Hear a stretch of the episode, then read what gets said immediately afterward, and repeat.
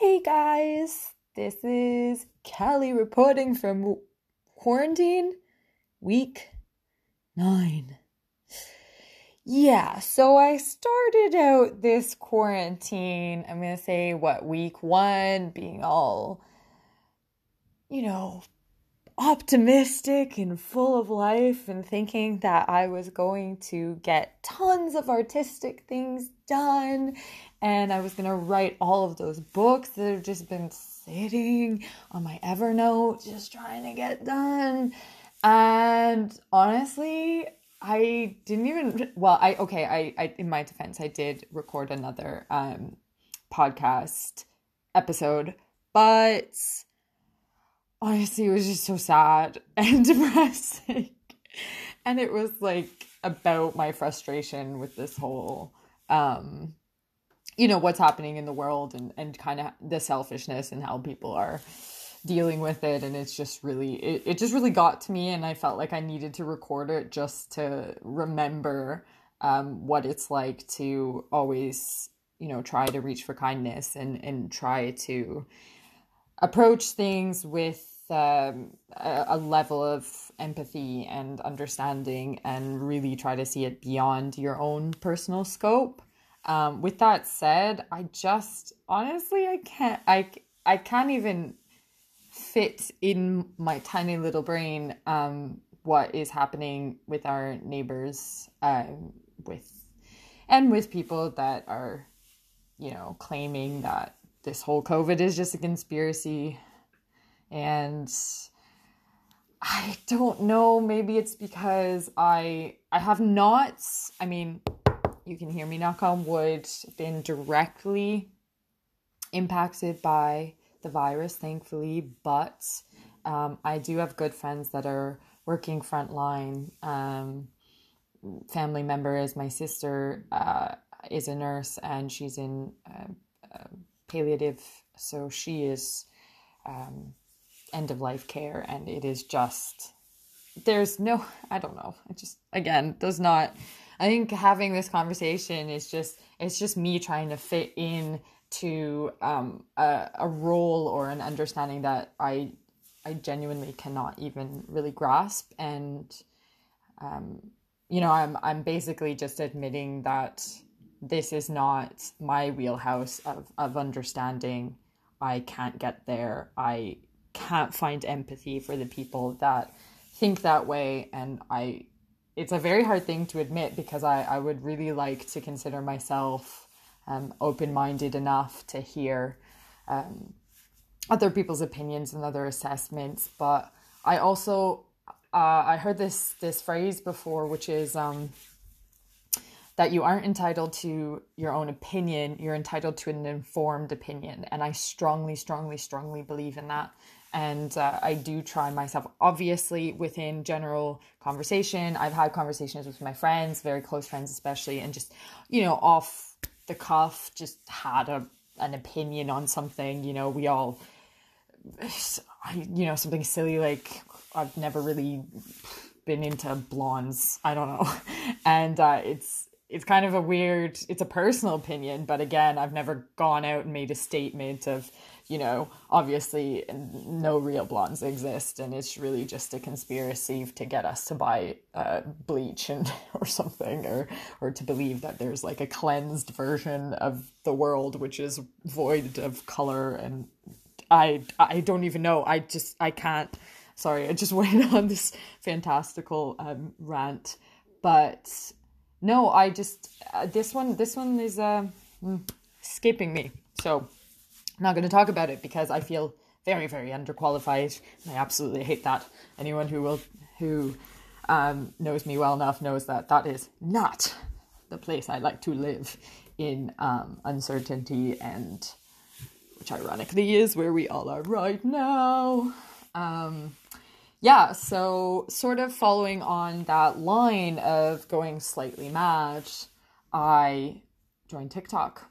Yeah, it's bound to happen. And, you know, I'm looking at my piles of books and I'm looking at my empty page where I should be writing. Luckily my work has not really struggled or, or has not really um, been you know wow i am without words today. Today i need an editor. Um, my work has not fallen short. I've managed to get things done. I in terms of structure i work well from home so i i am kind of hoping that this you know, without people barging in, without people always, always wanting. They kind of have to take a step um, into needing your attention. It's not as easy as just walking up to you. So for me, it's been quite nice to be able to just focus on work.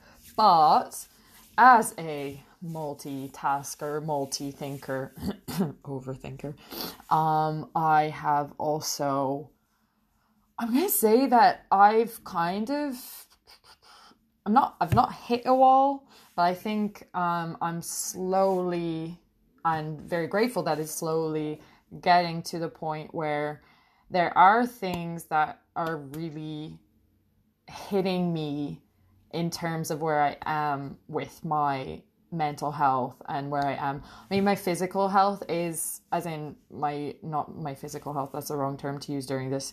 Um, I'm extremely grateful to be very healthy. Um, but my fitness uh, is taking a bit of a hit. But again, that's sort of the mental and physical kind of coming together and saying, you know what, there are more important things right now. And you, I do have the discipline and I do have the um, push to get back to it when we're able to. And that right now it's more about um, keeping yourself balanced in a way. And sometimes that means not doing a full workout, um, maybe maybe reading more, or maybe uh, going on a call, or maybe just sitting with myself. Um, I stretch more, which is good um, because it sort of leads into a version of uh, calm and trying to find peace at the end of the day. My my biggest issue is that I do feel like the days have been really just blending together, and that, as someone who is so structured in in my mind, um, I'm having a very hard time with because it kind of pushes towards um, it, it sort of uh, spiders out into how I plan kind of the rest of my life. No, not really, but you know, I, I was just thinking this the other day. It's just if you if you really stop and pay attention, the way that I'm able to be this structured is that one thing leads into the other. One thing starts, one thing ends, one thing starts, one thing ends, and it just goes like that. And I I've always liked that kind of uh, it's why getting into a new relationship or starting talking with somebody new is very hard for me because uh, I've always liked to know where I stand. I've always liked to know um, exactly kind of how to act. I think that's the best way to put it. Just, you know, if you want to be my buddy, I'm a great buddy. If you want to be working towards something, I'm there with you. I'm extremely loyal sometimes um, at my own, unfortunately, at my own um, sanity. um, I don't do that as much anymore but I definitely I'm very very very comfortable in a place of this is where we're supposed to be where we belong uh, what we're supposed to be doing. And so these these small moments of uncertainty are just really hard for me. And they I've sat with myself for enough time sort of during this to realize that that is it's very evident in every aspect of my life. Starting a new job uh, not feeling that kind of confidence of saying, you know, I'm I'm the boss here, uh, like of my work. I can do this confidently. I can deliver confidently. So that learning curve is very a, very uncomfortable place to be, um, especially you know it's why I I'm so curious and I need to know so much more and I go beyond my uh, my job requirements because it's sort of an overarching thing that I don't like to miss things just because I said you know that's not in your purview that's not something that you need to do. And i find that so much is connected that i kind of like to know everything. Um, I, I mean wow that was so loud. I, i'm a huge know-it-all so I, I don't think again a lot of people that know me um, i think during this time i've really just learned to, to kind of accept these things that sometimes were used as very negative and maybe that I saw myself as kind of negative as just you know statements of fact. I'm not really hurting anyone with it but I think I am uh, a bit of a, a bit of a know-it-all because I enjoy knowing things. And uh, the problem occurs when I overstep and onto other people in their space. That's different and I definitely will try to work on that. And it's the same with um, you know being an over overly talkative person um, for every person that has told me to, to, to shut the f up and just you know they can't stand me and how much I talk and and that they just wish you know I just sit in a corner reading a book that everyone prefers me quiet.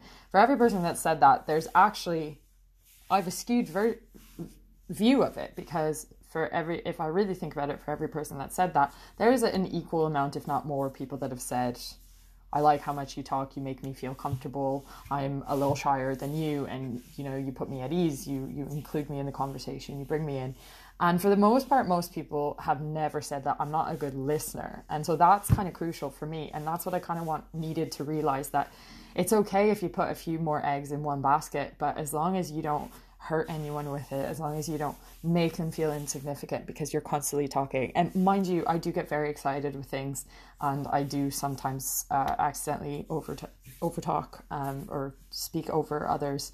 And a, a, lot of that, I think, you know, if you grow up with siblings, if you grow up in a slightly bigger family, um, it, I was a lot quieter when I was younger. Well, I think there was like a period that I was I was quieter, maybe when I was sleeping. But um, no, I think you kind of learn to fight for your words, and uh, you know if that's not if that's not something I do all the time, then I don't really know what is.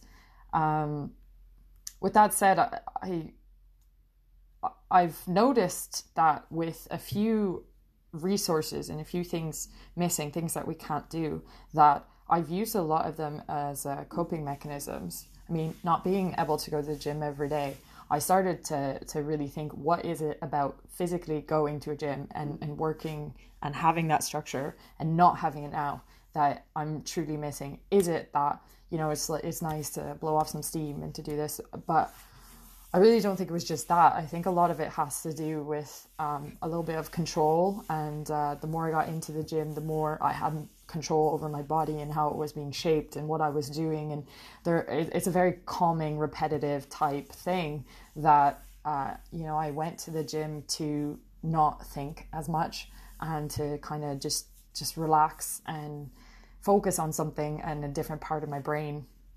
So I I am really missing that. And uh, another thing is I realize that when I get to a really kind of dark place or a, a, very down place, depending on how you like to describe it, I tend to fill it with things like, you know, I need a little change, so I'm going to go get my hair done, or I need um, I need to feel good about something, so I'm going to go shopping and buy a new outfit. Like I need something kind of new in my life because it's sort of like it, it triggers uh, not a reset, but it kind of triggers a, a, stop and go. And I sort of what I explained as like this is the moment, and it's silly because you know they seem like very insignificant things, but they are.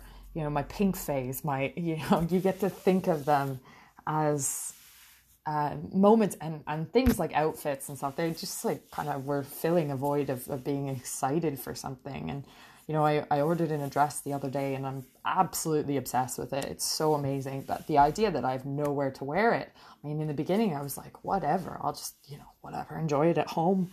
But it wears off. And um, I've been reading this, uh, this great book that actually um, discusses some of that.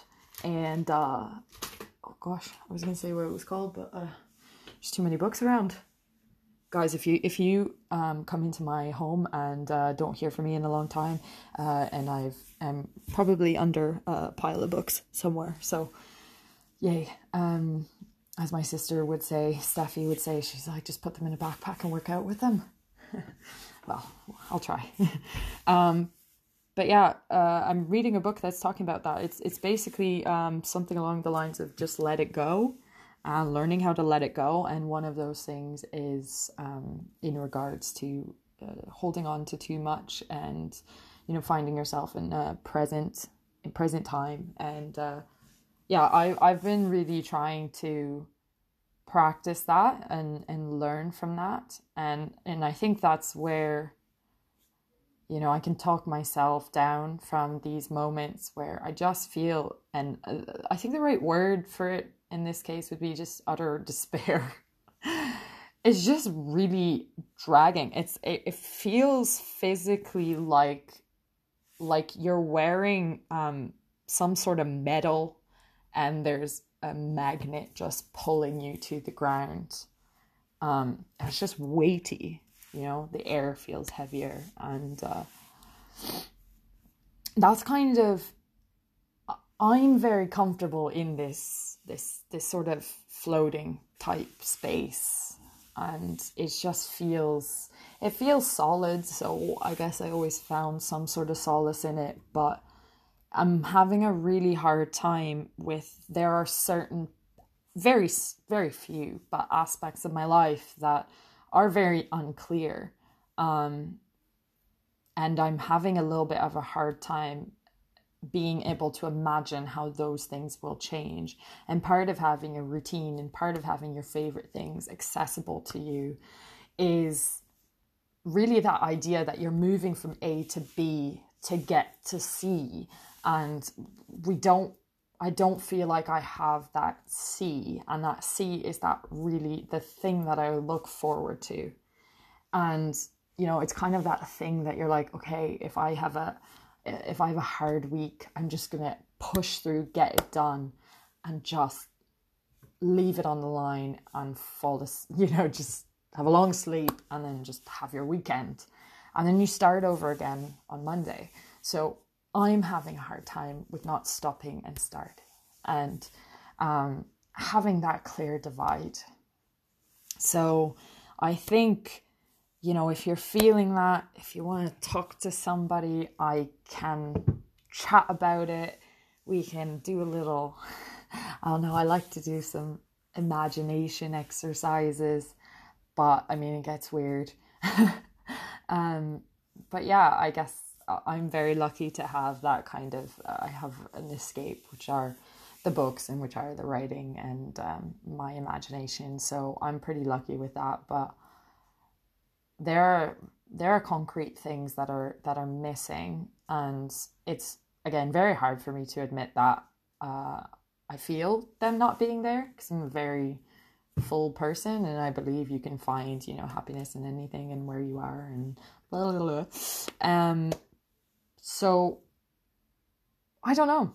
I don't know why it's different. It shouldn't be. My life hasn't changed that much. It really hasn't. And honestly, um, I say this not from my high horse or from a pedestal, but I genuinely just believe that the sacrifice that I'm making is just so small. It's just so, so small and borderline, you know, insignificant that I just need to stay home. I just need to to stay um, away because if you know that it's sort of the reward um the risk reward value of me ever potentially hurting someone else making someone else sick is just not worth it it's just not there um yes i miss i mean you know i'm talking to my friends we I've lived in long distance relationships. I, my my favorite some of my favorite people in the whole world live in different places. My parents live far away. Um, my sisters have lived far away for a lot of my life. Now my older sister, she's a three hour drive away, but I can't go there. I can't get there. Um, so that one's hard. My aunt is in the city, so that one's hard. And some of my best friends, um, you know, not being able to drive to their place and just chilling and just being able to just be present with them. That's been very hard.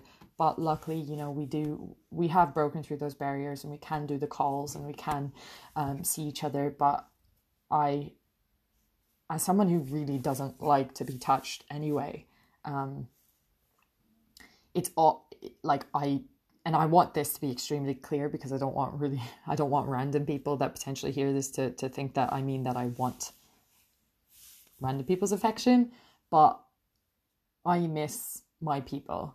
I miss Um, I miss body language. Like that's the that's the thing. Like I learned so much from nonverbal communication um, as a talker. Like you can imagine, I'm just like, blah, blah, blah, but I am paying attention. You know, I am watching you, and I don't have that now. I have this. Uh, this this recording type style is, you know, it's it's one dimensional is what it is, and it's just just doesn't feel you know, if I wanted to just hear my voice and just hear my opinion, then, contrary to, to what it might seem, I really do value other people's perspective. Like, I genuinely feel like we can't, we don't live alone. Or, like, what is it? No man is an island. and uh, I need other people that have different views to challenge mine. And I need other people who react differently to challenge um, how I'm reacting because I honestly can't I don't, again, contrary to popular belief, I don't want to live in this bubble at home thinking that I'm always right because nobody's telling me otherwise. And, you know, I suppose it's the one time that being overly critical it might be might be in my favor. Um, but yeah, that's where we are today. And um, you know, if you want any book recommendations, if you want uh, me to talk about anything, I'm super happy. If you want to talk to me, I might not. No, I'm kidding. Um, you know, some people. And uh, yeah, that's where we are today. Uh, week nine, guys. We got this because there are other people that need it more than us. And I'm proud of you, everyone. And see you soon. Bye.